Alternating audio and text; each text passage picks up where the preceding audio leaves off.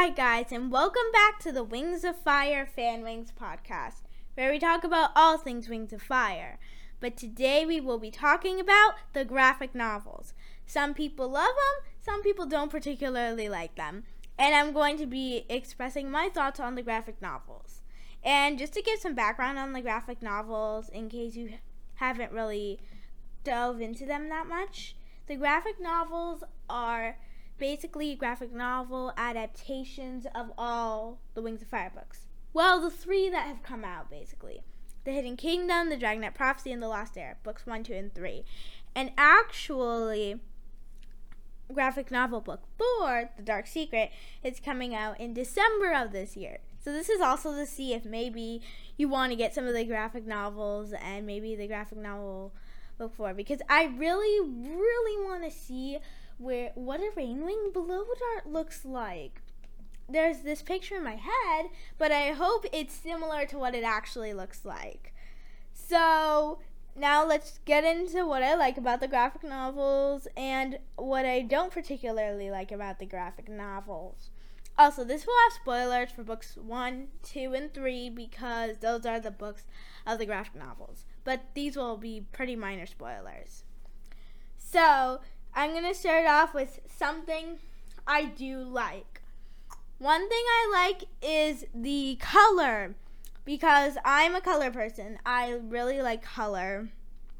And seeing all the color, especially on Peril scales in book one, well, graphic novel book one, the illuminating orange, I really, really like that iridescent orangey look. And it looks so cool for Peril and I've been drawing Peril with those sort of mid-tone scales, those middle scales the Skywings have, and I really really like that.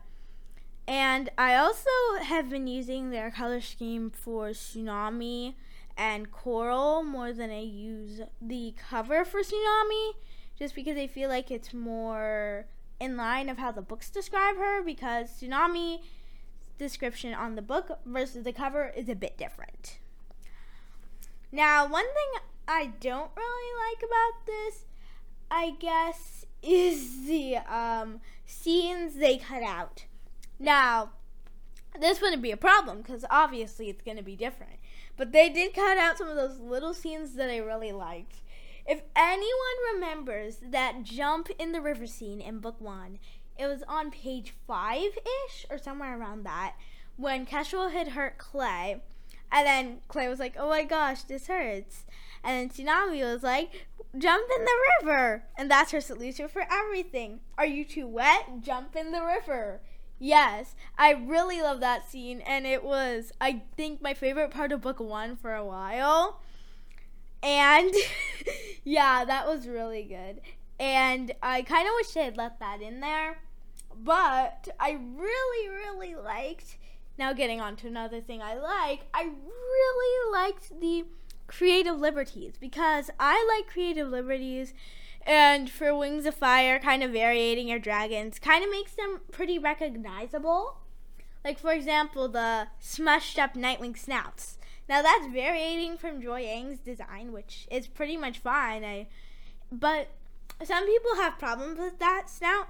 I don't mind that much Sure, it looks a bit different than how I would first imagine a Nightwing, but I think it's pretty cool.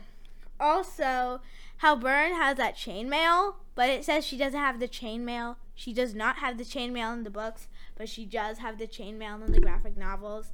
I kind of, when I read it, thought chainmail suits her, and seeing that just gave me a whole vision for Burn. And I haven't really gotten around to drawing Burn, but I might draw her sooner or later with the chainmail. So, yeah, I really like that. Another thing is, I guess, how do I phrase this? Some of the, um, like, layout of the pages, because some of them are a bit too crowded, in my opinion.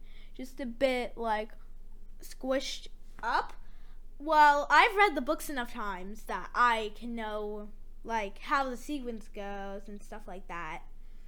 But it's just a bit, I would say, a bit much. Like when Glory spat the venom on Fjord in book one, there are a bunch of reaction shots, and I heard um Tenille Flowers on YouTube talk about this, and I kind of agree. There are a bunch of reaction shots, but that picture can kind of speak for itself because you would see how, I think, you would see how people would react. Well, dragons would react to that kind of surprising Rainwing magical despot. So that's one thing. I also don't consider this a pro or a con but just for some information, it's shorter. It's shorter than the normal novels. They're usually about, I think, 200 ish pages, while the normal ones are about 300 ish pages, or like around the 150, 200 page mark, by the way, if that was something you would be curious about. So, another thing about these graphic novels is the prologues and epilogues are different. Now, this can be a pro and a con in other ways. For example, it can be a con in the sense that I really, really liked Crocodile in the prologue of book two. And I thought Crocodile was such a nice character, and I thought it was so interesting how she was actually a spy. And I thought that was super interesting that we learned that at the Battle of the Summer Palace. That was just so cool, in my opinion and I have drawn Crocodile once. I don't really like to draw mudwings that much, just because they're a bit um their scales. They have a lot of scales compared to some of the other tribes, a lot of rows of scales. But I've actually drawn Crocodile once because I usually don't draw mudwings, but I do draw. But I did draw Crocodile once because I find Crocodile to be a very, very interesting character, and I kind of wish they had left her in the um, prologue.